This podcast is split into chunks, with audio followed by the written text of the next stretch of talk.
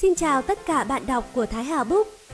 Bạn có đang cần những giây phút thành thơi để lấy lại năng lượng sau những giờ làm việc, học tập, những lo toan cuộc sống đầy căng thẳng không?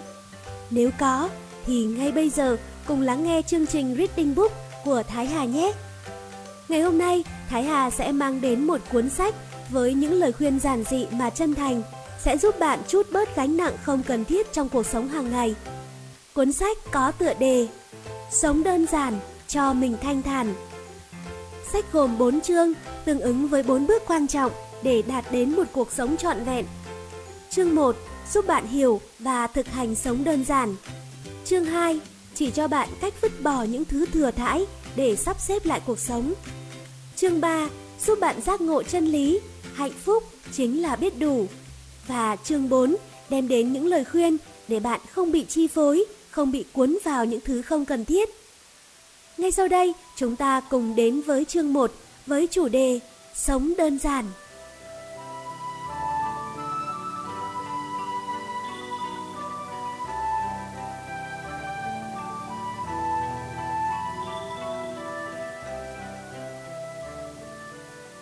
Chương 1 Sống đơn giản Dám chọn sự bất tiện Chúng ta đang sống ở một xã hội đầy đủ tiện nghi. Đây là thời đại mà khi bạn ra ngoài, bạn không cần phải leo cầu thang. Dù là tầng 2 thôi thì cũng đã có thang máy đưa bạn lên. Thậm chí đến việc dọn dẹp, giờ cũng có những con robot tự động làm giúp bạn. Thực tế là trong cuộc sống sinh hoạt thường nhật hiện nay, chúng ta đã ít khi phải vận động cơ thể để làm một việc gì đó. Nếu so sánh cuộc sống của những người tu hành như chúng tôi với một cuộc sống ngoài xã hội bình thường, thì đúng là chúng tôi vẫn đang sống trong một cuộc sống đầy bất tiện. Các bậc tu hành hàng ngày đều phải tự ra đồng thu hoạch hay đi mua thực phẩm đúng khẩu phần ăn của một bữa. Chúng tôi không bao giờ tích trữ nhiều lương thực cả.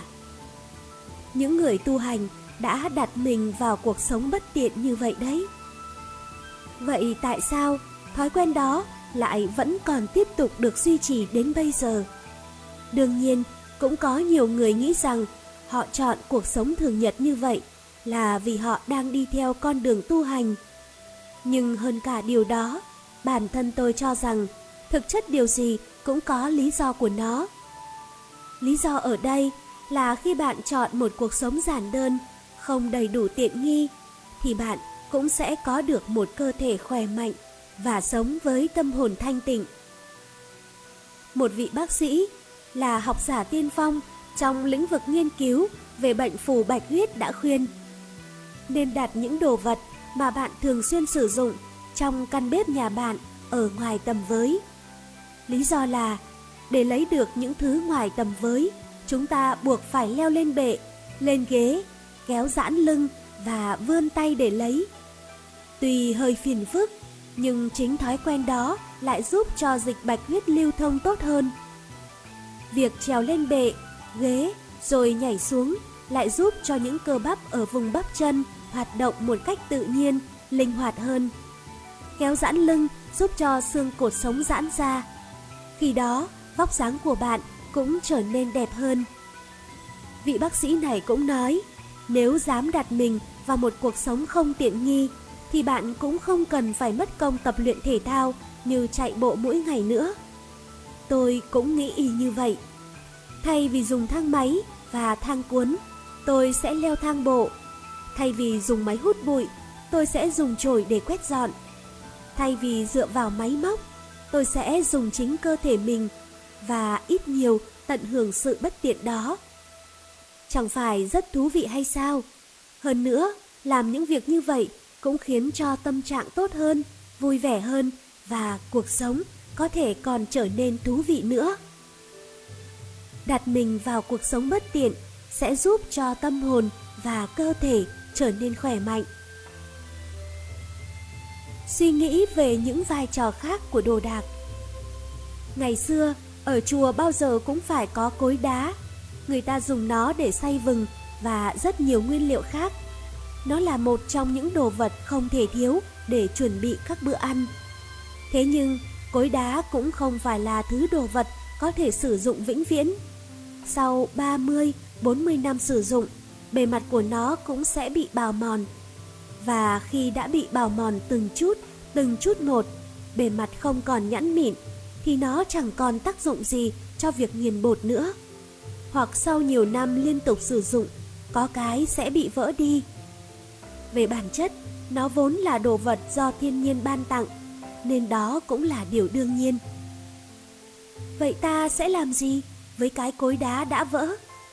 Sẽ không có chuyện nói rằng nó chẳng còn tác dụng gì nữa mà vứt đi. Tuy kiếp cối đá của nó đã kết thúc, nhưng ta hãy thử nghĩ xem liệu có thể sử dụng nó vào mục đích nào khác nữa không? Chẳng hạn như dùng nó làm hòn đá nén để muối dưa. Lúc đó, nó sẽ đóng vai trò mới là hòn đá nén trong 30 năm nữa. Đến khi những gốc của hòn đá sứt mẻ hết đi, trở thành một hòn đá bé xíu. Và khi một hòn đá chẳng còn đủ sức nặng để nén dưa, thì đương nhiên lúc đó nó sẽ chẳng còn đóng vai trò là một hòn đá nén được nữa. Đến đây, các nhà sư lại tiếp tục suy nghĩ, không biết còn có thể làm gì với hòn đá này nữa nhỉ?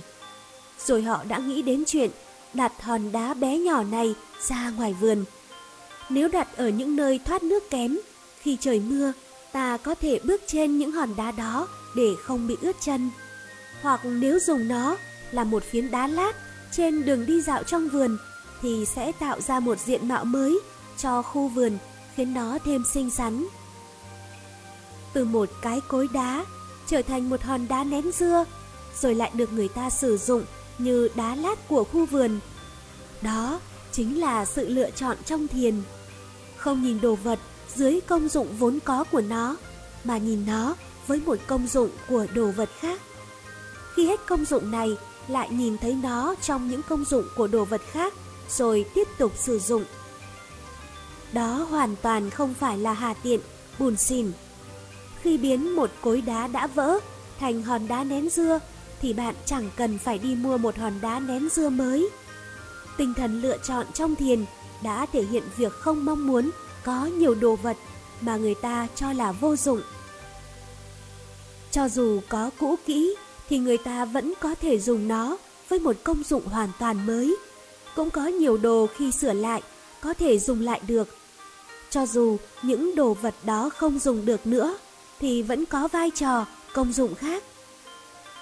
Tôi rất muốn mọi người có thể có được một chút sáng tạo ấy để nghĩ xem mình sẽ làm gì với những món đồ đã hỏng, đã cũ.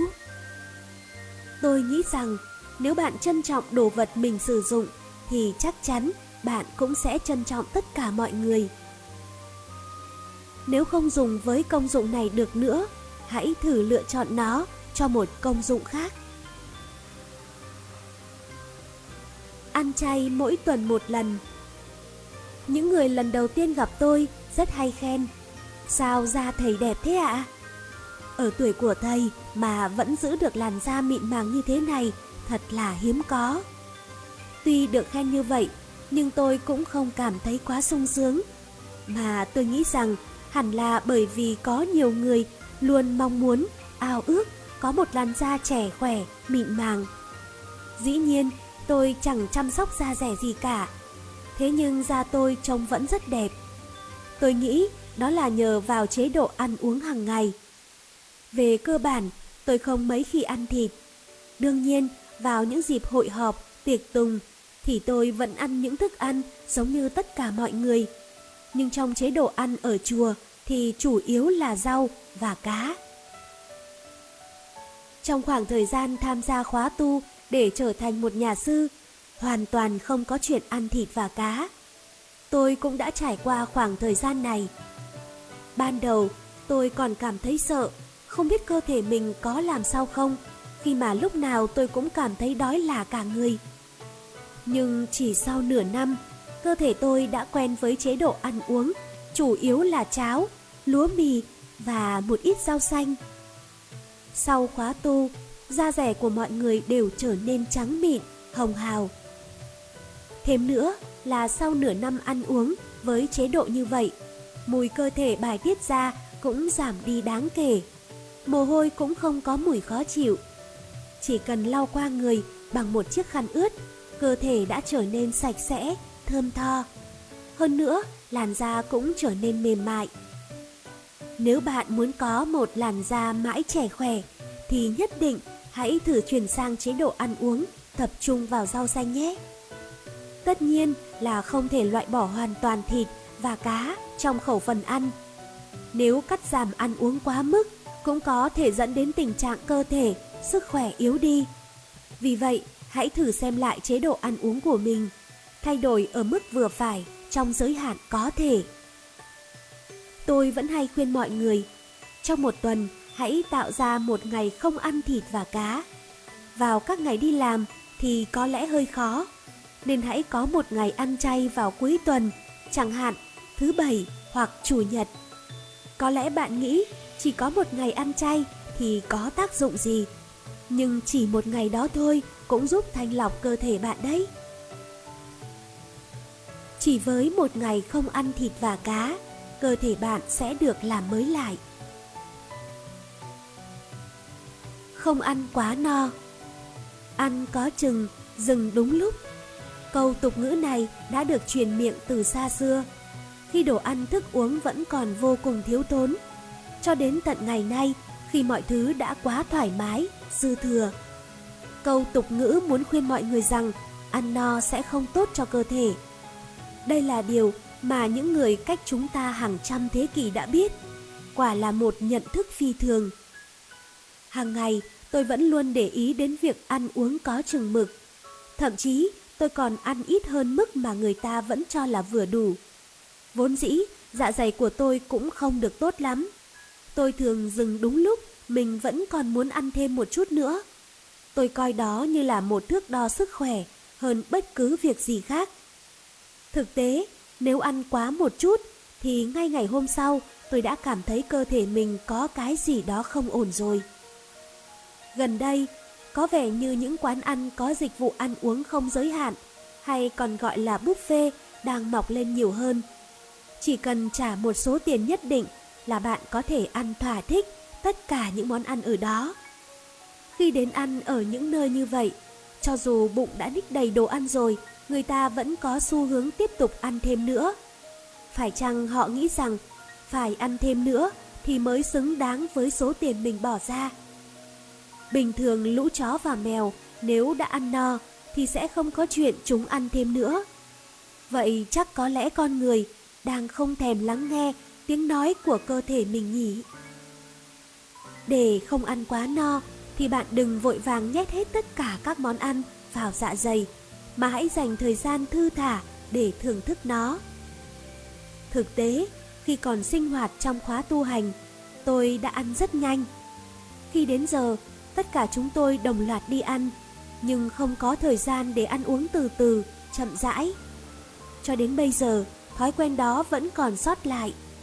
Tuy nhiên, đó cũng là khi tôi nhận ra rằng ăn uống nhanh nhanh chóng chóng là một việc không tốt cho sức khỏe chút nào. Từ kinh nghiệm của bản thân, tôi thấy rằng nếu bỏ thêm chút thời gian cho bữa ăn, bạn có thể cảm thấy no nhanh hơn và sẽ dừng đúng lúc hơn.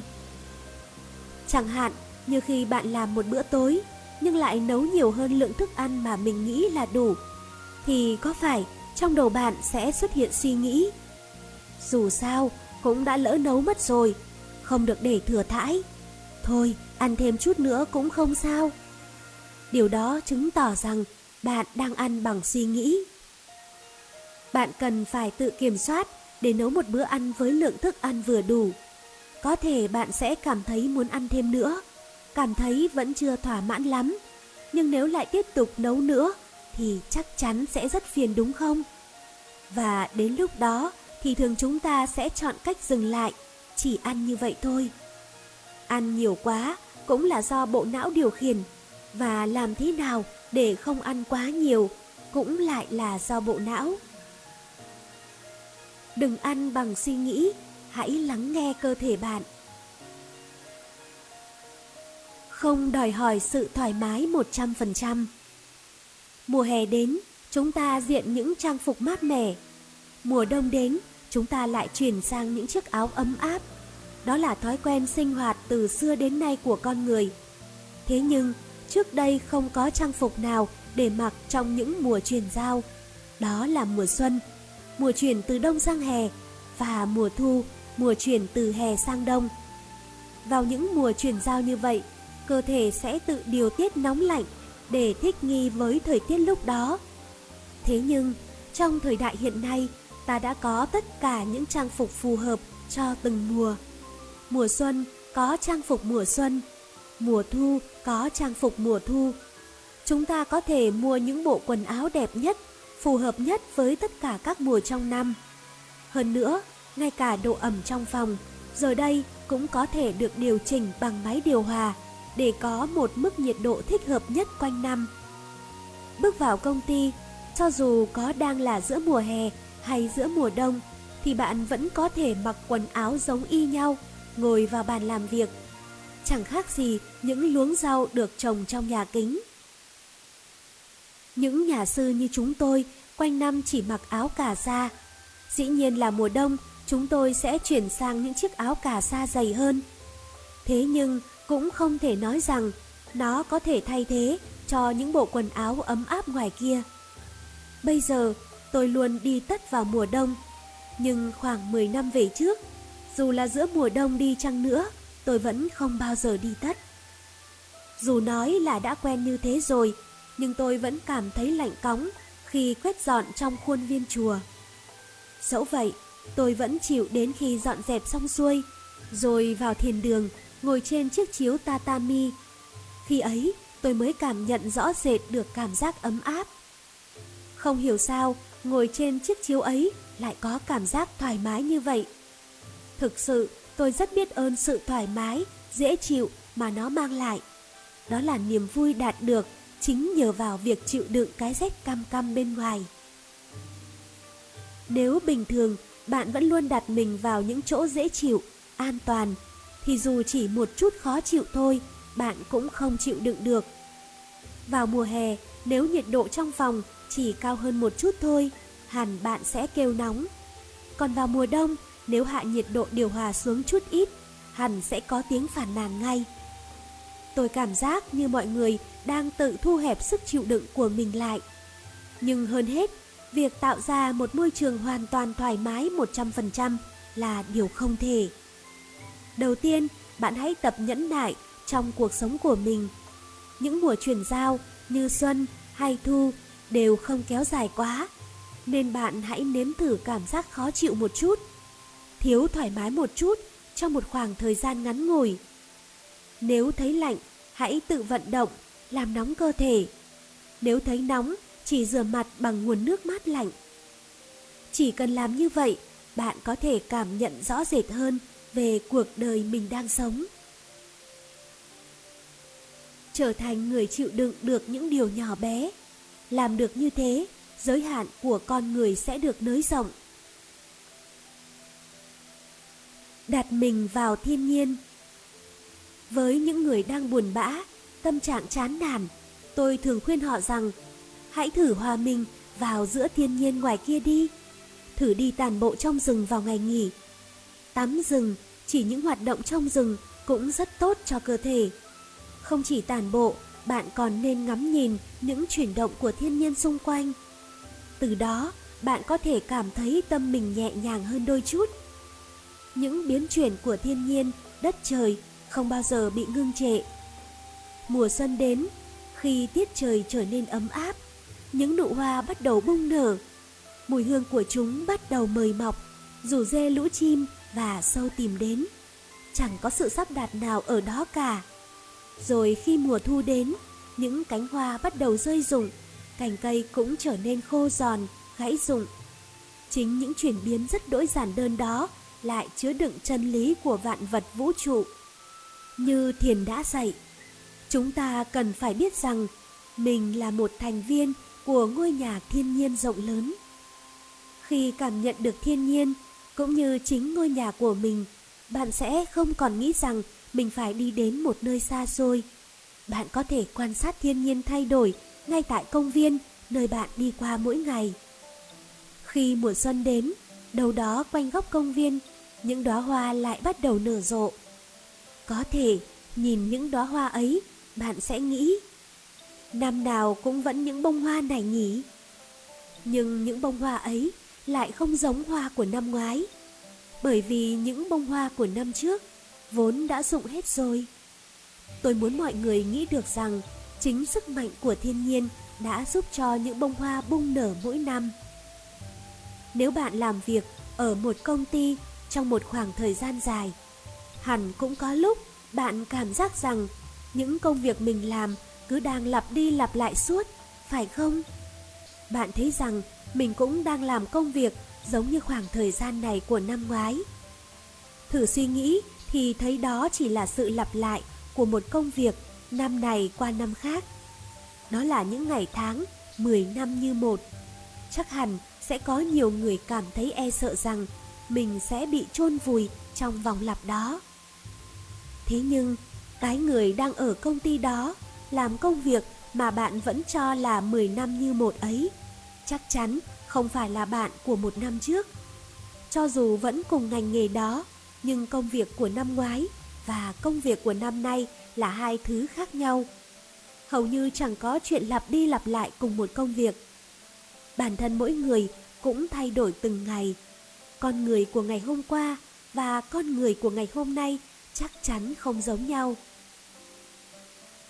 Trong cuốn Hojiki cũng có viết, nước trong lòng sông liên tục chảy, thế nhưng nó không hề giống với dòng nước cũ.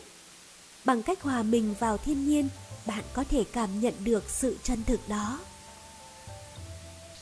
Đóa hoa đang nở ở hiện tại khác với đóa hoa nở năm ngoái. Bạn của ngày hôm nay cũng khác bạn của ngày hôm qua. Ngồi thiền 10 phút mỗi ngày. Hiện nay, tại chùa thường tổ chức ngồi thiền vào mỗi buổi sáng. Vậy nên trước khi đi làm, tôi thường đến chùa để ngồi thiền khoảng 30 phút. Có vẻ như thời thiền hàng sáng này được rất nhiều người chú ý, đặc biệt có rất nhiều người tham gia là các cô gái trẻ. Thực tế, việc người ta bắt đầu chú ý đến ngồi thiền hẳn là do bản thân họ nhận thức được lợi ích của nó đối với sức khỏe của mình. Ngồi thiền là phải ngồi thẳng lưng và đúng tư thế.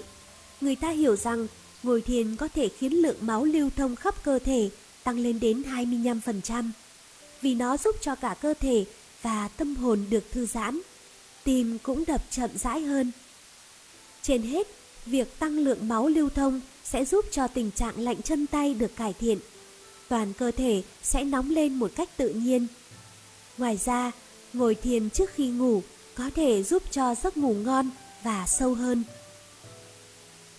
Những người tu hành như chúng tôi thường ngồi thiền 45 phút mỗi lần. Đây là thời gian để cháy hết một nén hương. Trong khoảng thời gian tu hành đặc biệt, còn gọi là nhiếp tâm, hoạt động ngồi thiền luôn được diễn ra vào cuối ngày. Nếu không phải là người tu hành, bạn cũng không cần thiết phải ngồi thiền đến tận 45 phút. Chẳng hạn như bạn có thể ngồi thiền 10 phút trước khi đi ngủ hoặc 10 phút vào mỗi buổi sáng trước khi đi làm. Chỉ thế là đủ. Và nếu cảm thấy chân bị đau, không thể ngồi đúng tư thế ngồi thiền, thì bạn cũng không cần phải ngồi đúng chuẩn như tư thế bán kiết già và toàn kiết già mà các nhà sư vẫn thường làm. Bạn chỉ cần sắp xếp một dáng ngồi thoải mái là được. Tuy nhiên, trước khi thả lỏng bụng dưới, bạn cũng hãy nhớ kéo căng cột sống và thở bụng. Chỉ cần như vậy là bạn đã có sáng ngồi thiền tuyệt vời rồi. Trong không gian tĩnh mịch lúc ngồi thiền, sẽ có rất nhiều suy nghĩ thoáng qua trong đầu bạn. Những chuyện lo lắng cũng hiện lên trong tâm trí. Lúc ấy, bạn không cần cố gắng quên đi, mà hãy thử tạo ra một khoảng cách rồi quan sát, nhìn ngắm những lo lắng, muộn phiền đó. Nếu như trong cuộc sống bộn bề, rắc rối hàng ngày, bạn chẳng thể nào tạo ra khoảng cách với những điều ấy, thì hãy thử tìm đến ngồi thiền. Nó có thể giúp bạn làm được điều đó. Khi ấy, bạn nhận ra được một điều là, ồ, đó cũng chẳng phải là điều gì đáng phiền não lắm. Đừng trói buộc, gò bó bản thân trong những điều vô ích. Hãy tìm ra những thứ bạn cảm thấy thực sự quan trọng với chính mình. Ngồi thiền là một phương pháp giúp chúng ta thoát khỏi sự luẩn quẩn trong mớ cảm xúc không cần thiết, mang lại cuộc sống giản đơn với tâm hồn thanh thản. Chỉ cần có thói quen ngồi thiền 10 phút, tinh thần cũng như cơ thể bạn sẽ trở nên khỏe mạnh. Vậy nên, hãy bắt đầu ngồi thiền ngay từ hôm nay nhé. Chỉ với thói quen ngồi thiền 10 phút mỗi ngày, tâm hồn và thể chất của bạn cũng sẽ trở nên thoải mái, thư thái. Dọn dẹp tâm hồn bằng cách dọn dẹp nhà cửa. Trước kia, khi nhắc đến dọn dẹp nhà cửa là nói đến những việc đương nhiên như cầm chổi để quét, rồi dùng rẻ ướt lau nhà. Còn ngày nay, khi những vật dụng vô cùng tiện lợi như máy hút bụi, máy dọn dẹp vệ sinh xuất hiện, thì việc dọn dẹp trở nên thật nhàn hạ. Đương nhiên, khi thời gian làm việc nhà được rút ngắn, bạn có thể dùng thời gian đó vào những việc có ích khác. Đó là một điều rất tốt phải không? Khi bạn ra khỏi nhà, những thiết bị thông minh ấy có thể tự dọn dẹp sạch sẽ căn nhà của bạn. Chẳng phải đó là một sản phẩm trong mơ hay sao? Thực tế, bản tính con người là luôn tìm kiếm, săn lùng sự tiện lợi. Tôi không hề có ý phủ nhận những sản phẩm đầy tính tiện lợi như vậy. Chỉ là tôi cảm thấy nếu mình phụ thuộc quá nhiều vào nó thì cũng đồng thời có vẻ như mình sẽ đánh mất một điều gì quan trọng. Chẳng hạn như bạn lỡ làm đổ đồ uống trên bàn và không có ai lau dọn chỗ đó cả, hẳn bạn sẽ ngay lập tức dọn dẹp nó. Cảm giác khi thấy những vết bẩn, vết nước đổ được dọn sạch sẽ bằng chính đôi tay của mình rất thoải mái đúng không? Ai cũng cảm thấy thích thú, vui sướng khi dọn sạch những vết bẩn trước mắt như vậy. Nhưng nếu người dọn dẹp sạch sẽ là một cái máy dọn vệ sinh, thì liệu bạn còn cảm thấy được sự thoải mái, dễ chịu như khi tự mình dọn dẹp xong hay không? Khi ấy, bạn sẽ không cảm nhận được cảm giác thỏa mãn, sung sướng nhỏ nhoi khi làm sạch mọi thứ nữa. Tôi luôn cho rằng tự dọn dẹp mọi thứ xung quanh bằng chính đôi tay mình là hành động rất đáng quý. Hàng ngày, chúng tôi đều dùng khăn lau dọn tiền đường. Vì vậy, chắc chắn không có vết bẩn nào ở đó. Thế nên, cho dù một ngày chúng tôi không dọn dẹp, thì trông mọi thứ ở tiền đường vẫn sáng bong sạch sẽ. Mặc dù thế, chúng tôi vẫn lau chùi quét dọn mỗi ngày. Nếu nói lý do vì sao, thì tôi nghĩ thực tế, việc lau dọn nền nhà cũng giống hệt như việc dọn dẹp tâm hồn mình. Chúng tôi vẫn đang quyết dọn tâm hồn mình bằng cách dọn dẹp tiền đường. Nhờ đó, chúng tôi có thể bắt đầu một ngày mới với một tâm hồn hoàn toàn sạch sẽ. Đó cũng là một điều cần thiết trong tu hành. Nói vậy không có nghĩa tôi khuyên mọi người hoàn toàn không sử dụng những thiết bị điện tiện dụng. Bởi vì tuy máy hút bụi có thể dọn dẹp căn phòng bạn sạch sẽ, nhưng nó sẽ không dọn dẹp tâm hồn bạn được. Tôi chỉ nghĩ rằng nếu lạm dụng hoàn toàn 100% những thiết bị như vậy thì quả thật là một điều lãng phí. Dọn dẹp sẽ mang lại cảm giác dễ chịu. Thật lãng phí nếu đánh mất điều đó. Không vứt bỏ đồ ăn không được lãng phí bất cứ thứ gì, đó là tinh thần cơ bản của thiền. Kể cả khi chuẩn bị một bữa ăn, chúng tôi cũng chắc chắn không có chuyện lãng phí nguyên liệu.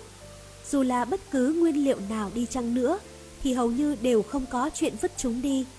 Chúng tôi đón nhận tất cả thức ăn bằng cả tấm lòng biết ơn. Thói quen đó đã hằn sâu trong những người tu thiền như chúng tôi. Hãy thử nói về củ cải. Những củ cải được bày bán trong siêu thị đều không có lá. Chúng đã được cắt hết lá trước khi đem ra quầy hàng. Mà cho dù còn lá, thì hầu hết mọi người cũng đều vứt đi, phải không? Chẳng hiểu sao, tôi thấy đó là một việc làm rất lãng phí. Lá củ cải chỉ cần xào với dầu vừng thôi là đã trở thành món ăn kèm rất hấp dẫn rồi. Hoặc nếu muối dưa, bạn có thể thưởng thức nó trong mấy ngày liền. Hơn nữa, nó còn là thành phần chứa nhiều chất dinh dưỡng nên rất tốt cho cơ thể. Vừa không lãng phí, lại vừa tốt cho cơ thể, một mũi tên trúng hai đích. Thời đại trước kia, hàng hóa chưa có nhiều. Ăn cơm xong, người ta thường rót trà nóng vào bát. Sau đó, họ dùng đũa gắp một miếng củ cải muối mặn, dùng miếng củ cải đó để vét cơm trong bát. Rồi họ ăn sạch miếng củ cải muối mặn đó cùng với trà. Bữa ăn tới đó là kết thúc. Vốn dĩ, đây là một cách ăn uống trong thiền, nhưng nó đã được đơn giản hóa rồi phổ biến rộng rãi. Thông thường, tuy đã ăn xong rồi, nhưng có thể vẫn còn sót lại một vài hạt cơm trong bát. Mà kể cả không phải sót lại hạt cơm, thì tinh bột từ hạt cơm vẫn còn dính trên chiếc bát đó. Vì vậy, việc dùng củ cải và nước trà nóng để làm sạch chiếc bát, rồi ăn hết phần đó cũng thể hiện rõ rệt suy nghĩ phải trân trọng từng nguyên liệu. Có thể sẽ có người cho rằng hành động đó thật là bần tiện, nhưng tôi hoàn toàn không nghĩ như vậy. Tôi không cảm thấy nó bần tiện, mà cảm thấy nét đẹp con người được thể hiện trong hành động đó. Không lãng phí dù chỉ một hạt cơm. Trong chính tâm hồn ấy chứa đựng một nét đẹp thuần túy. Ngày nào chúng tôi cũng cần phải ăn ba bữa. Chính vì thế, chúng tôi luôn trân trọng ba bữa cơm ấy. Chúng tôi luôn tự nhủ không được lãng phí đồ ăn và chú ý đến cách ăn uống lịch sự. Khi đã để ý được đến những điều đó rồi, nó sẽ giúp bạn sống đẹp hơn. Không lãng phí bất cứ nguyên liệu nào, đó chính là nét đẹp trong cách sống của bạn. Không chạy theo các mốt sống khỏe. Thông thường, các bí quyết sống khỏe luôn là một chủ đề được đông đảo mọi người quan tâm. Kèm theo đó, các sản phẩm liên quan đến làm đẹp cũng được quảng cáo rầm rộ. Vừa có sức khỏe, lại vừa mang lại sắc đẹp. Đó là một điều tuyệt vời mà ai cũng mong ước. Thế nhưng, nếu sử dụng quá nhiều thứ cùng một lúc, thì điều đó có tốt hay không? hãy có một thực phẩm mới nào được quảng cáo là tốt cho sức khỏe và giúp làm đẹp là người ta lại mua về. Rồi khi cơn sốt của nó qua đi, người ta lại được giới thiệu những cách làm đẹp mới và lại tiếp tục áp dụng. Điều đó chẳng khác gì một cuộc rượt đuổi theo một trào lưu đang thịnh hành. Tôi cảm thấy xu hướng chăm sóc sức khỏe hiện nay như một phép tính cộng. Cứ sản phẩm nào được quảng cáo tốt là người ta lại mua. Còn trong thế giới của thiền, việc chăm sóc sức khỏe ấy lại như một phép tính trừ. Chẳng hạn, nếu nói về chuyện ăn uống, thì trong thiền ta không nghĩ đến việc ăn những thứ tốt cho sức khỏe, mà nghĩ đến việc loại bỏ những thứ không tốt cho sức khỏe. Không chỉ là việc ăn uống, mà cả những thói quen có hại cho sức khỏe cũng cần phải được loại bỏ bớt. Trừ đi những thực phẩm, những thói quen không tốt cho sức khỏe sẽ mang lại cho bạn sức khỏe và sắc đẹp mỗi ngày. Bản thân tôi vốn cho rằng chính người Nhật đã tạo ra phép trừ. Tôi đưa ra minh chứng như sau. Người châu Âu có văn hóa dùng nước hoa từ rất lâu. Văn hóa này đã ăn sâu bám rễ vào từng cá nhân. Bởi vì mùi cơ thể của họ rất nặng, nên họ mới nghĩ phải làm gì đó để có thể làm chìm thứ mùi ấy xuống. Và lúc đó, họ đã tạo ra một loại nước hoa có mùi hương mạnh hơn cả mùi cơ thể. Dùng loại nước hoa đó sẽ giúp cơ thể tỏa ra một mùi hương dễ chịu và mùi hương cơ thể sẽ biến mất.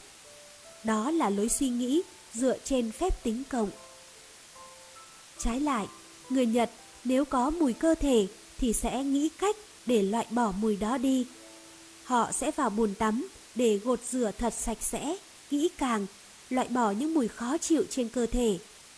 Do đó, văn hóa xà phòng xuất hiện. Tôi thấy rằng mùi xà phòng dường như là thứ mùi dễ chịu nhất đối với người Nhật. Tôi cảm giác có vẻ như lối suy nghĩ cho phép trừ đi như thế đã bị mờ nhạt dần bởi ảnh hưởng của nền văn hóa Âu Mỹ. Người ta thường không từ bỏ thói quen cũ, cho dù không tốt, nhưng lại vẫn muốn cơ thể khỏe mạnh hơn. Chính vì thế nên khi có một cái gì mới, người ta lại tiếp tục lấy về. lối suy nghĩ theo kiểu phép cộng như thế cũng có vẻ đang tạo ra khá nhiều điều phiền não. Nhìn lại lối suy nghĩ theo phép tính cộng, bạn sẽ thử chuyển sang suy nghĩ theo kiểu phép trừ chứ? Bạn sẽ thử từ bỏ việc cộng thêm một số thứ chứ? Tôi nghĩ chắc chắn nó sẽ mang lại cảm giác rất dễ chịu, sảng khoái đấy. Nếu loại bỏ những thứ có hại cho cơ thể, tự nhiên bạn sẽ trở nên khỏe mạnh. Chú trọng cuộc sống giản đơn Sống đơn giản có nghĩa là giảm bớt hoàn toàn sự lãng phí, chỉ sử dụng những món đồ thật sự cần thiết. Đó chính là cái đẹp mà Thiền đã luôn nhắc nhở. Bây giờ là thời đại tràn ngập đồ đạc, cho dù không phải là thứ thật sự cần thiết, nhưng chỉ cần muốn thôi thì người ta vẫn có thể mua. Hay kể cả trong nhà vẫn còn nhiều đồ, nhưng người ta cũng không buồn quan tâm lắm, mà vẫn nghĩ đến việc mua thêm đồ dự trữ. Kết quả là trong nhà lúc nào cũng chật cứng đồ. Thế nên ngày càng có nhiều người khó hướng đến một cuộc sống giản đơn được. Có hai từ là giản đơn và giản dị.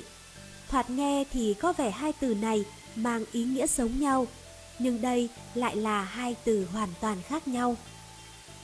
Giản đơn có nghĩa là bỏ hết những thứ đồ vô ích, không cần thiết, phải nhận ra được cái gì là thực sự cần thiết với bản thân mình. Chẳng hạn như một người thích uống trà, chắc chắn sẽ luôn để mắt tới những cái chén uống trà phải không?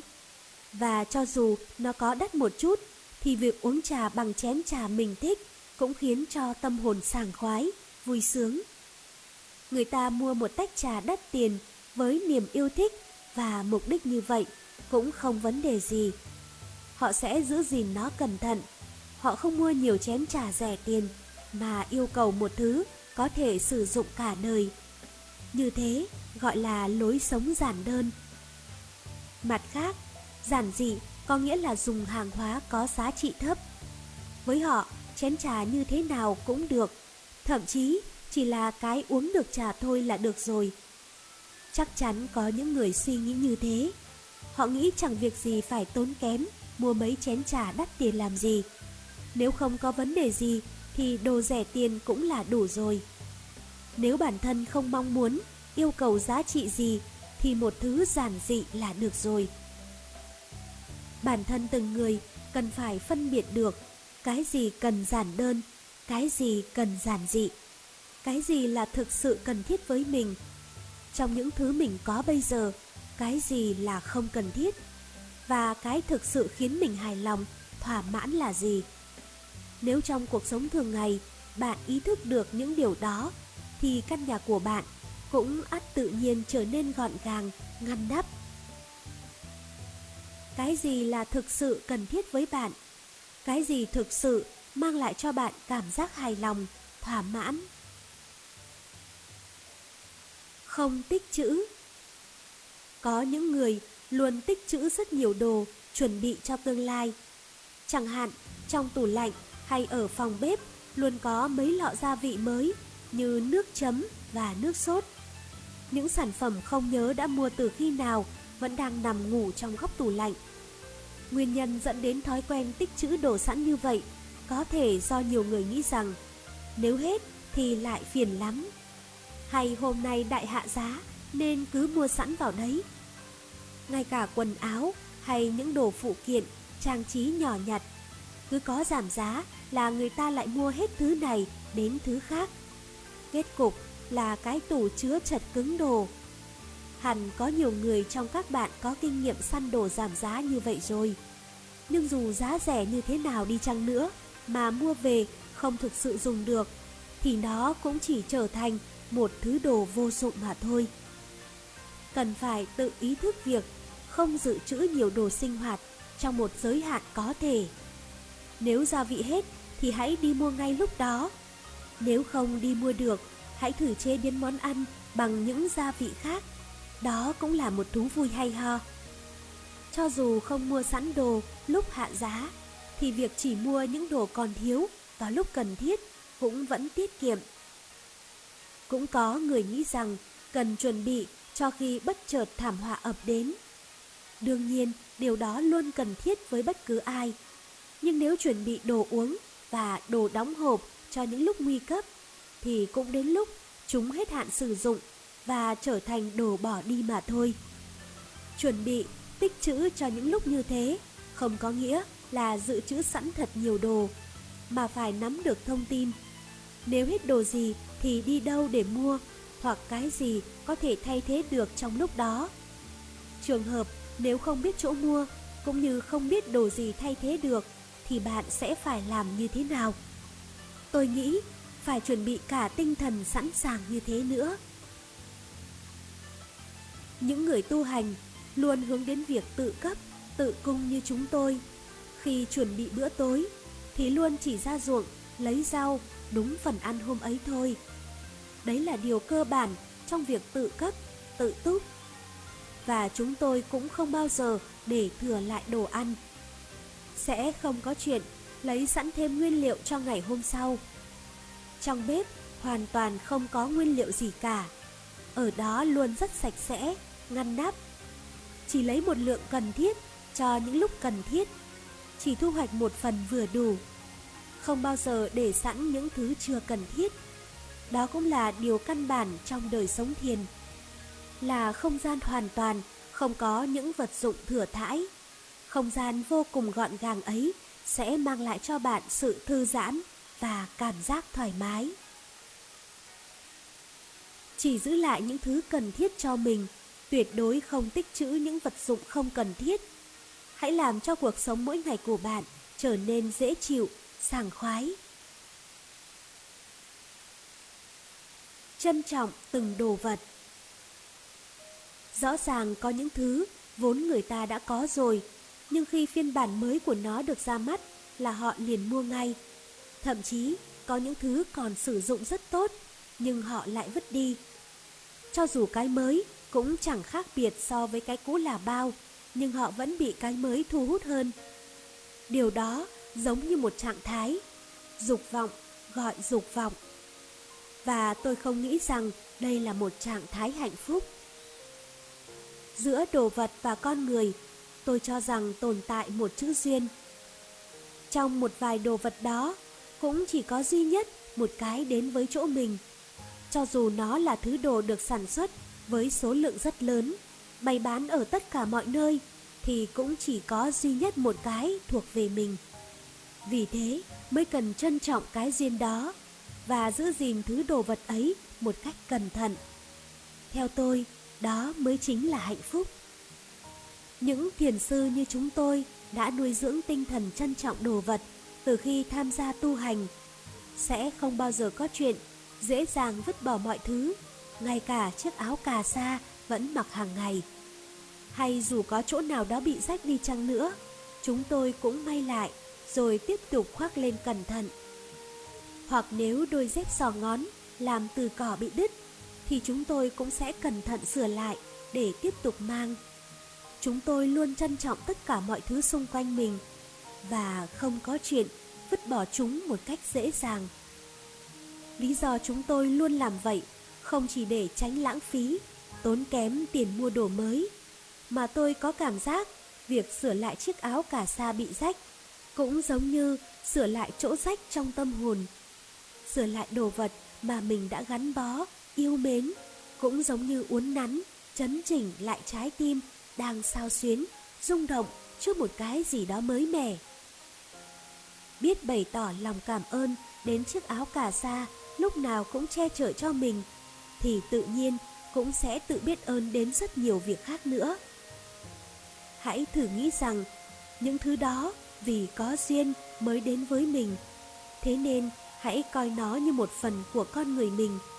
Vậy những kẻ không quý đồ vật chẳng phải cũng là không quý chính mình và mọi người xung quanh hay sao?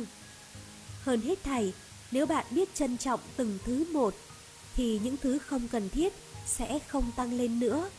Không có nhiều đồ vật tăng lên cũng giống hệt như việc không có nhiều lo âu, phiền toái khiến bạn phải phân tâm, lo lắng nữa. Thứ gắn bó với chính mình trong nhiều năm sẽ để lại rất nhiều kỷ niệm. Chỉ cần nhìn ngắm nó, cũng có thể nhìn thấy được hình bóng của bản thân mình nhiều năm về trước. Đồ vật khơi gợi những câu chuyện về chính bản thân mình. Chẳng phải đó chính là câu chuyện về cuộc đời bạn sao? Hãy trân trọng, yêu thương những thứ đã đến với bạn nhờ chữ duyên. Tối giản đồ vật mang theo khi ra ngoài. Tôi chưa bao giờ nhìn xem bên trong chiếc túi sách của những người phụ nữ hay đeo khi đi ra ngoài. Nhưng có vẻ như trong đó chứa rất nhiều thứ. Có người lúc nào cũng mang bên mình chiếc túi rất to. Nhiều khi tôi nghĩ họ đang đi du lịch chứ không phải chỉ là đi ra ngoài nữa. Khi đi ra ngoài, tôi thường không bao giờ mang những thứ không cần thiết. Tôi chỉ mang đồ dùng cần thiết cho công việc làm trụ trì của mình và những thứ chắc chắn sẽ cần dùng trong công việc ngày hôm đó. Ngoài ra, hầu như tôi chẳng mang theo gì cả. Có khi tôi chỉ mang theo một chiếc túi rút hoặc túi vải nhỏ thôi, bởi tôi cảm thấy mang theo mấy đồ thừa thãi không thoải mái chút nào. Chắc cũng có thể do lối suy nghĩ này đã hình thành trong tôi từ khi bắt đầu tu hành. May là lúc nào nó cũng hiện hữu sẵn trong con người tôi rồi. Tôi hầu như không mang theo ô ra ngoài. Cũng có người thường mang theo một chiếc ô gấp. Nhưng tôi nghĩ chẳng cần thiết đến mức ấy. Đương nhiên, khi có dự báo trời mưa thì tôi sẽ mang ô theo. Nhưng cũng có nhiều khi không mang, mà bất chợt cơn mưa đổ xuống. Lúc ấy, thay vì nghĩ rằng, thôi chết rồi, tôi lại muốn tận hưởng những hạt mưa đó. Nếu như đang ở trong một tòa nhà, thì tôi sẽ giết thời gian ở đâu đó, đợi cho đến khi trời tạnh mưa. Nếu gặp mưa khi đang đi bộ, thì tôi sẽ xin chú dưới một mái nhà nào đó. Hoặc nếu chú mưa ở một con phố mà tôi không biết, tôi sẽ vừa nhìn ngắm dãy phố, vừa thư giãn một chút. Luôn giữ trong mình những lối suy nghĩ như vậy trên từng bước đường cuộc sống, hẳn ta sẽ thoải mái và dễ chịu hơn nhiều. Những người hay mang nhiều thứ khi ra ngoài, hãy thử một lần bỏ hết mọi thứ bên trong ra và xem xét chúng, sắp xếp những thứ mình mang theo trong túi, cũng giống như sắp xếp lại mọi suy nghĩ trong đầu. Nếu trong đầu chứa quá nhiều suy nghĩ, lo âu không đáng có, thì sẽ chẳng còn chỗ cho những điều mới mẻ nữa. Nếu chất chứa quá nhiều thứ thừa thãi như thế, thì dần dần bạn sẽ luôn bị trói buộc trong những thứ đó. Vì vậy, hãy bỏ bớt đồ đạc của bạn xuống, cũng như để tâm hồn bạn trở nên nhẹ nhàng, thư thái. Không cần phải mang theo những thứ đề phòng tình huống bất chợt ập đến, mà hãy để bản thân bạn tận hưởng cả những việc không lường trước. Đừng vội vàng có bằng được những thứ mình muốn. Thời kỳ tu hành để thực sự trở thành một thiền sư của tôi rất khắc nghiệt. Hàng ngày chúng tôi phải dậy từ 4 giờ sáng.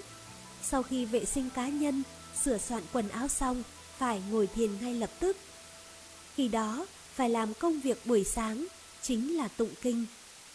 Tiếp theo đó, chúng tôi đi quét dọn, lau chùi những dãy nhà trong chùa. Hoàn thành xong việc đó mới đến lúc ăn sáng.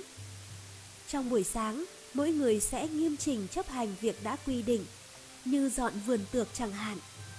Đến chiều mới là thời gian tự học hoặc tiếp tục làm công việc mình được giao. Cuộc sống sinh hoạt luôn tiếp diễn như thế, một năm 365 ngày đều không thay đổi. Trong cuộc sống như vậy, không hề có một khoảng trống nào cho những mong muốn không cần thiết len lỏi vào. Chẳng có chút thời gian rảnh rỗi nào để nghĩ tới chuyện mình muốn cái gì hay muốn ăn gì. Trung quy lại, có thể nói rằng thời gian tu hành với thiền như là lúc bắt đầu một cuộc sống mà ta hoàn toàn bị kiểm soát. Chắc chắn rằng những người đang có cuộc sống bình thường sẽ chẳng bao giờ bị gò bó bởi nếp sống sinh hoạt khắc nghiệt như vậy. Và hẳn cũng chẳng ai theo đuổi sự hà khắc đến mức đó. Thế nhưng tôi nghĩ rằng đâu đó trong ý nghĩ của chúng ta cũng phải biết tự kiểm soát bản thân. Đó là một điều rất quan trọng. Chỉ cần lơ đãng đi lạc ra khỏi phạm vi kiểm soát ấy, chúng ta sẽ bị lôi kéo bởi những thứ có thể giúp chúng ta thỏa mãn ham muốn. Để không rơi vào trạng thái đó, tự bản thân chúng ta phải biết kiểm soát chính mình.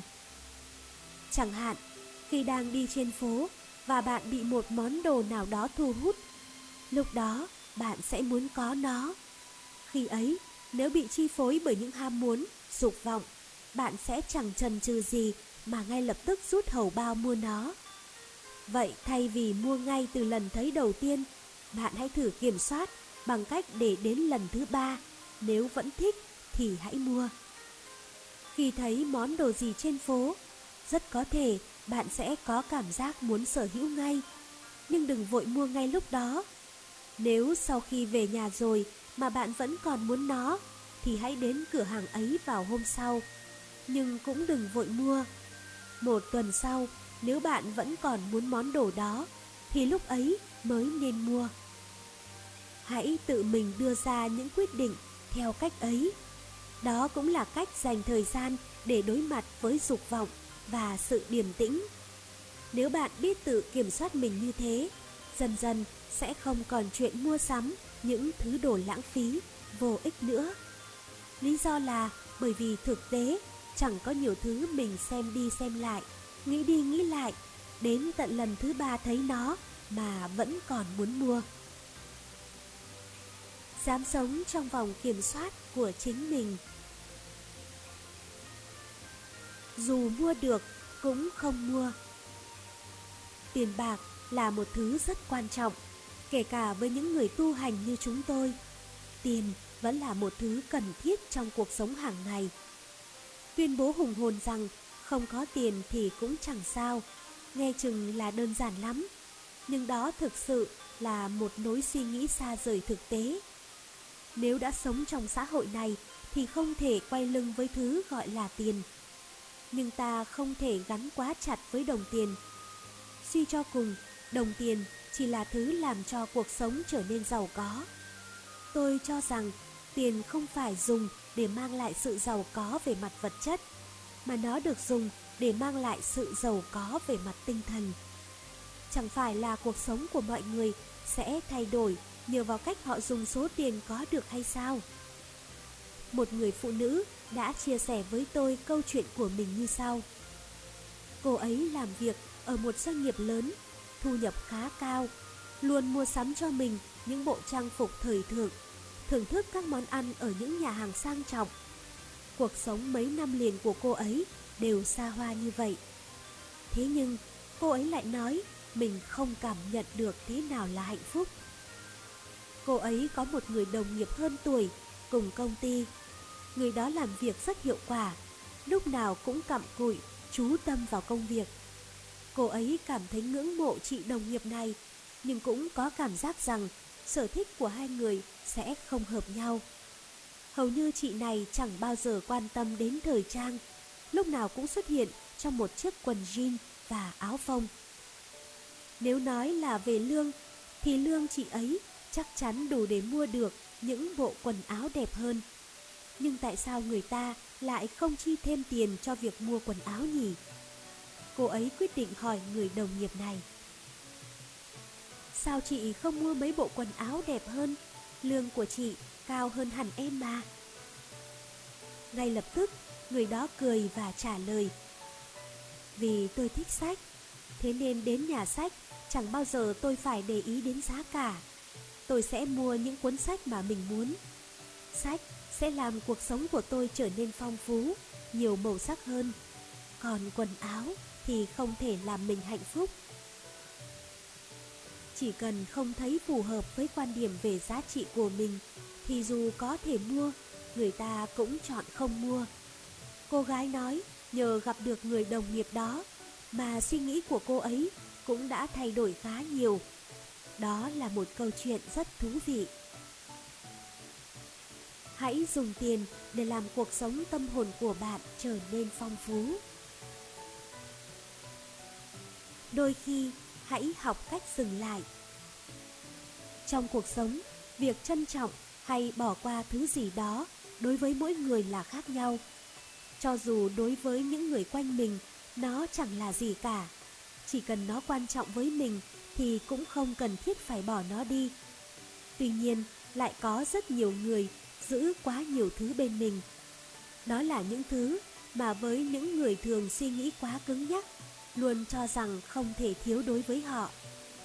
Có một số người cho rằng bữa ăn của các thành viên trong gia đình luôn phải được nấu tại nhà.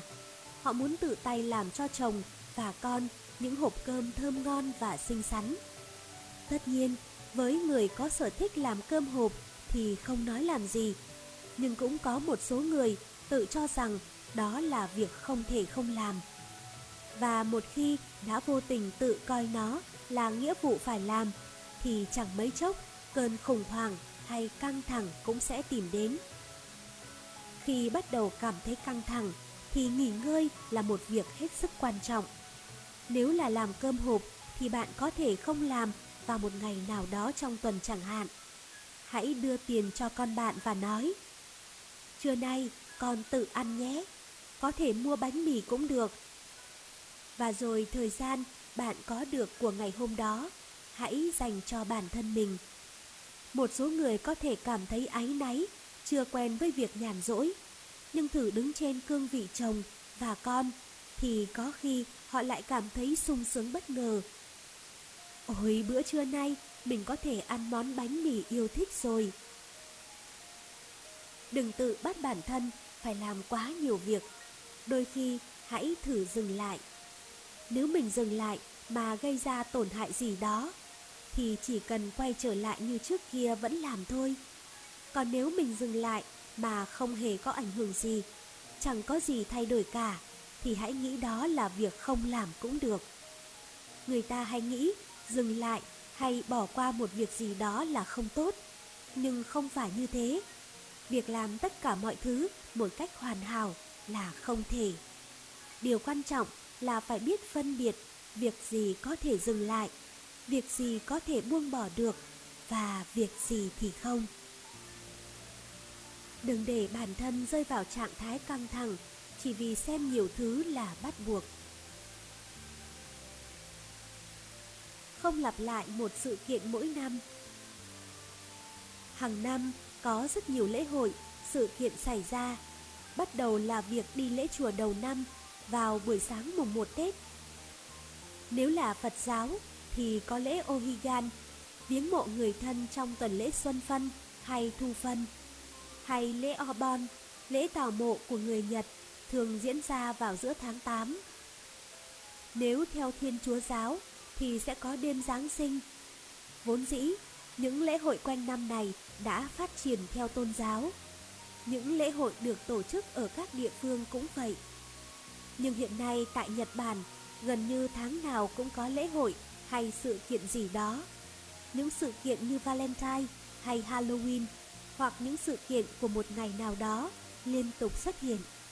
Đối với những người thích thú, hào hứng với những ngày đó thì thật là tuyệt vời. Nhưng chắc hẳn cũng có những người dù không thích mà vẫn buộc phải tham gia vì một lý do nào đó. Chẳng hạn như cứ đến ngày Valentine, mọi người trong công ty thường phát cho nhau những thanh sô-cô-la như một nghi lễ bắt buộc. Và người nhận cũng vậy, họ sẽ phải trả lại người tặng vào ngày Valentine trắng một tháng sau đó. Trong khi nếu cả hai bên đều cảm thấy không thoải mái, đau đầu vì nó, thì bỏ qua cũng không có gì là không được cả. Chẳng phải vốn dĩ những lễ hội trở nên vui vẻ, náo nhiệt chính là do người tham gia sẽ tìm thấy giá trị nào đó ở lễ hội ấy hay sao? Nó cũng không phải cái có thể phù hợp với toàn xã hội để ai cũng bắt buộc phải tham gia. Vì thế, chúng ta cũng chẳng việc gì phải buồn bã, ủ rũ bởi những suy nghĩ như Giáng sinh phải ở bên người yêu và gia đình. Hay ôi, Giáng sinh rồi mà sao mình vẫn độc thân thế này? Tôi chẳng làm gì đặc biệt vào ngày Giáng sinh cả.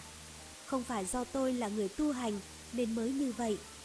Mà kể cả nếu tôi là một tín đồ Phật giáo đi chăng nữa, thì chỉ cần muốn tôi vẫn có thể tham dự một bữa tiệc Giáng sinh. Thế nhưng bản thân tôi lại chẳng tìm thấy niềm vui hay một giá trị nào ở chỗ đó cả. Nếu bạn muốn tham gia một lễ hội được tổ chức hàng năm ở Nhật Bản, thì bây giờ đã có rất nhiều lễ hội cho bạn lựa chọn. Có lẽ những sự kiện ấy sinh ra để cứu rỗi cho sự bận rộn của mọi người. Thay vì chỉ chú ý đến những lễ hội bên ngoài, bạn hãy chú tâm đến những sự kiện của chính bản thân mình. Hãy tạo ra những sự kiện cho gia đình bạn. Tự tận hưởng một ngày chẳng có gì đặc biệt. Trân trọng ngày kỷ niệm của mình. Một sự kiện vui vẻ hàng năm mà một năm có đến những ba lần như vậy chẳng phải đã đủ rồi hay sao? Bạn có thể tự quyết định một sự kiện hay ngày kỷ niệm nào đó. Thay đổi lối hành xử Hôm trước, khi bước lên tàu điện, tôi thấy một cô gái trẻ rất xinh đẹp, ăn mặc cũng thời trang, ngồi ở ghế phía trước. Tôi cũng thấy có một số anh chàng quanh đó phải đưa mắt ngắm nhìn. Đột nhiên, cô gái ấy lấy ra một vài món đồ trang điểm từ chiếc túi sách của mình, kèm theo chiếc gương rồi bắt đầu trang điểm. Nhìn thấy cảnh đó, tất cả các anh chàng kia đều đồng loạt quay đi chỗ khác, không hướng mắt vào cô gái trẻ ấy nữa. Dĩ nhiên, trong đó có cả tôi. Tôi cũng tự nhiên nhắm mắt lại. Biểu cảm của cô ấy lúc bấy giờ thì như muốn nói rằng việc mình trang điểm trên tàu điện thì cũng đâu có ảnh hưởng đến ai. Kể cả ở đâu đi chăng nữa thì đó cũng là quyền tự do của mình. Chắc chắn tôi cũng không hề có ý định chỉ trích hành vi của cô gái này. Nếu đó là con gái hay học trò của mình thì chắc là tôi sẽ nhắc nhở, nhưng sẽ không thể làm điều đó với một người ngoài. Tuy nhiên, tôi chỉ muốn ai đó truyền đạt đến cô ấy một điều rằng hành động đó của bạn hoàn toàn chẳng đẹp mắt chút nào. Việc trang điểm, ăn diện để khiến mình trông xinh đẹp hoàn toàn là một việc rất tuyệt vời. Nhưng sự thật là đang có quá nhiều người hiểu sai về nó. Tôi nghĩ rằng xinh đẹp không có nghĩa là phải theo đuổi các mốt thời trang đang thịnh hành, cũng chẳng phải là đắp một lớp trang điểm dày cộm lên mặt. Vốn dĩ, sự xinh đẹp được thể hiện ở một hành vi đẹp. Khi biết tự mình nhắc nhở về những hành vi, lối cư xử lịch sự, thì nó cũng dẫn đến một tâm hồn đẹp. Phật giáo đã dạy, việc thay đổi, tu sửa hành vi, nếp sống của bản thân cũng là một con đường đi đến sự thấu hiểu Phật Pháp. Không nên bó mình chỉ trong một diện mạo đẹp đẽ, bởi diện mạo đẹp đẽ ấy sẽ mất đi ngay khi trở về nhà và tẩy rửa lớp trang điểm trên khuôn mặt. Trong thiền cũng có câu sửa hình đẹp bóng. Ý nói nếu hành vi, cử chỉ của người đó vốn đẹp rồi thì bóng của họ cũng tự nhiên đẹp lên. Bóng ở đây chính là tâm hồn. Vì thế, một người có hành vi luôn lịch sự, nhã nhặn thì điều đó cũng phản ánh một tâm hồn đẹp. Hãy nhìn lại những hành vi, cử chỉ của mình xem nó đã là một cử chỉ đẹp chưa nhé.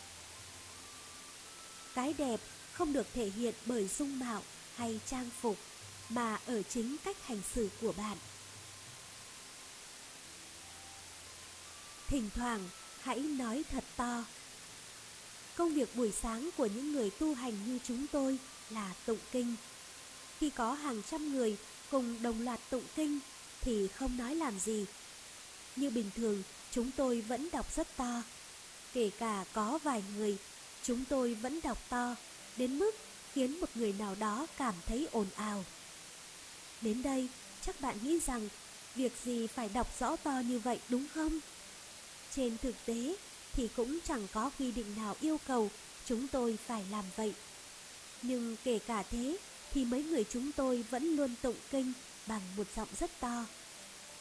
Chúng tôi làm thế chỉ bởi vì cảm thấy vô cùng sảng khoái. Trong cuộc sống thường ngày có khá ít cơ hội để chúng tôi có thể nói thật to. Hơn nữa, vì ở vị trí của một người tu hành nên kể cả trong lòng đang có điều bồn chồn khó chịu đi chăng nữa, chúng tôi vẫn phải kiểm soát giọng nói ở một giới hạn âm thanh nhỏ nhẹ. Vì thế mà, khi có một chút căng thẳng thì chúng tôi có thể giải tỏa bằng cách tụng kinh thật to.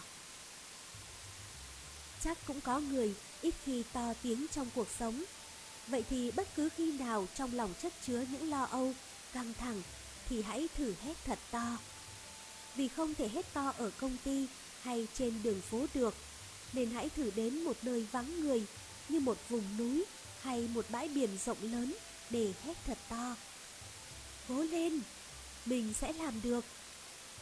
Hãy thử tự cổ vũ bản thân mình bằng những câu như vậy. Hoặc nếu không, bạn cũng có thể xả hết những điều phiền muộn, bực bội trong lòng mình cho một ai đó. Chuyện đó cũng giống như xả hết đống rác trong lòng bạn.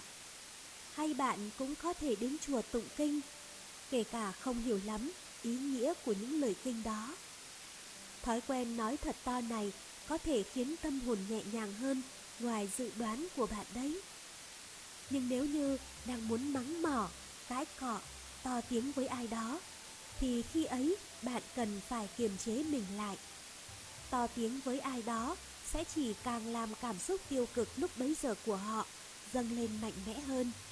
Nên nếu như cần trách mắng hay nhắc nhở người khác, hãy nhắc nhở họ bằng một giọng điệu điềm tĩnh, ôn nhu.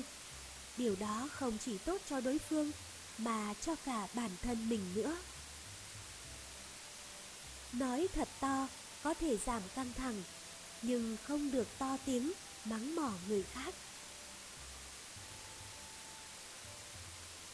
Viết thư Gần đây bạn có viết thư cho ai không? Trong thời gian thư điện tử và mạng xã hội lên ngôi ngày nay, con người hầu như chẳng còn dịp nào để viết một bức thư tay. Chắc hẳn nhiều người nghĩ rằng cần gì phải mất công cặm cụi viết thư trong khi chỉ cần gửi thư điện tử là mọi thứ đã được truyền đi dễ dàng. Tất nhiên, thư điện tử là một phương tiện rất tiện ích. Tiện ích bởi nó có thể truyền đi những thông điệp, tin nhắn chỉ trong chớp mắt. Thế nhưng tôi vẫn cảm thấy dường như có một cạm bẫy vô hình nào đó mà nhiều người chưa hề nhận ra. Dùng thư điện tử để gửi thông tin, sự kiện thì đúng là rất tiện. Nhưng tôi nghĩ cũng có một số cái không thể truyền đạt hay không được phép gửi qua thư điện tử.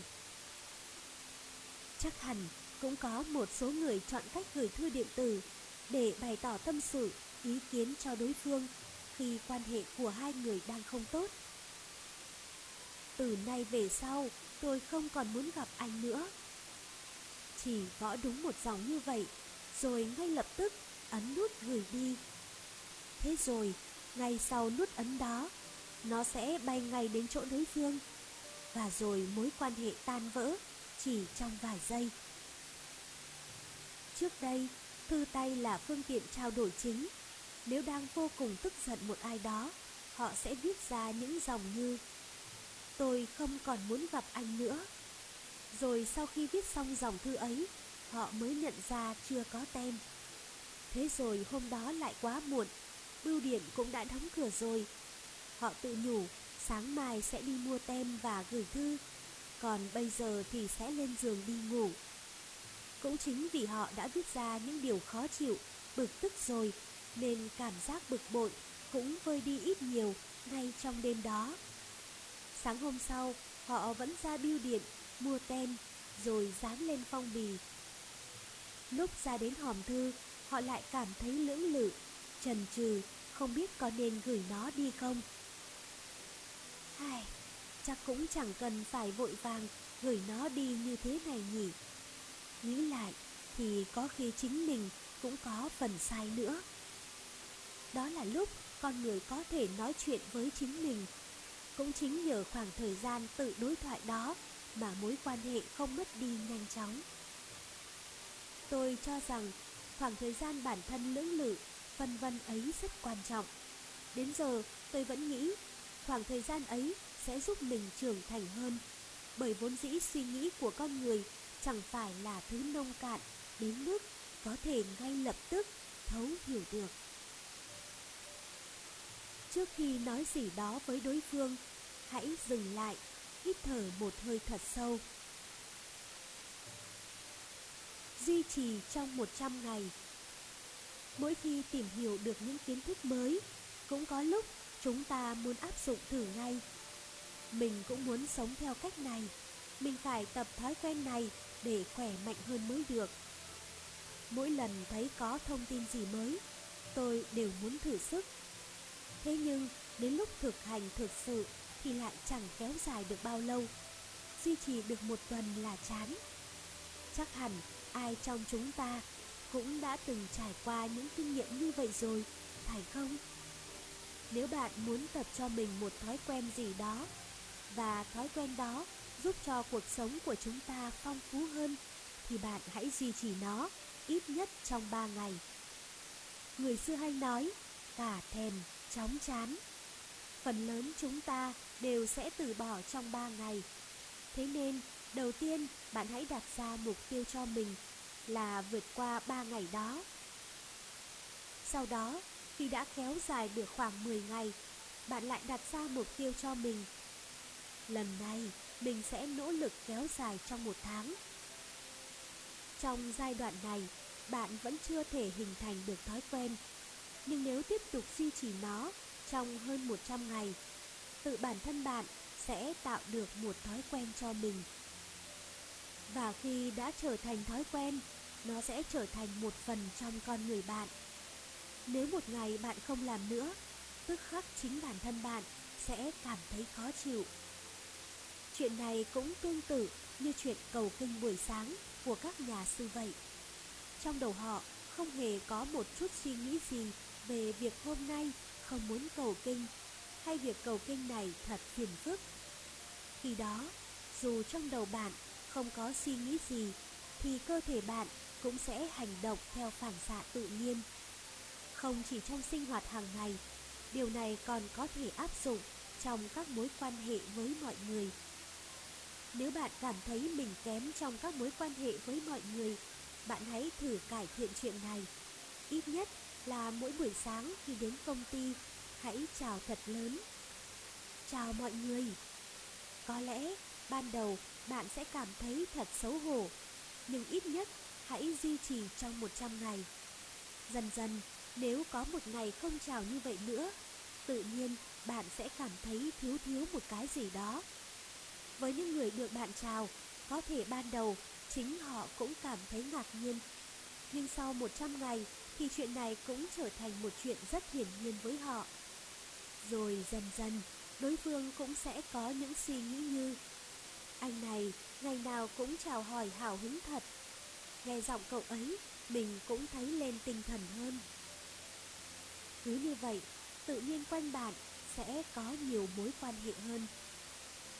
Và nếu tiến sâu hơn nữa, bạn có thể chia sẻ những thói quen tốt của mình cho mọi người xung quanh. Và như vậy, những thói quen tốt bạn đã tạo được cho mình cũng được nhân rộng hơn nữa. Ít nhất, hãy duy trì một việc trong 100 ngày nếu một ngày bạn không thực hiện và cảm thấy khó chịu, tức là nó đã trở thành một phần trong bạn.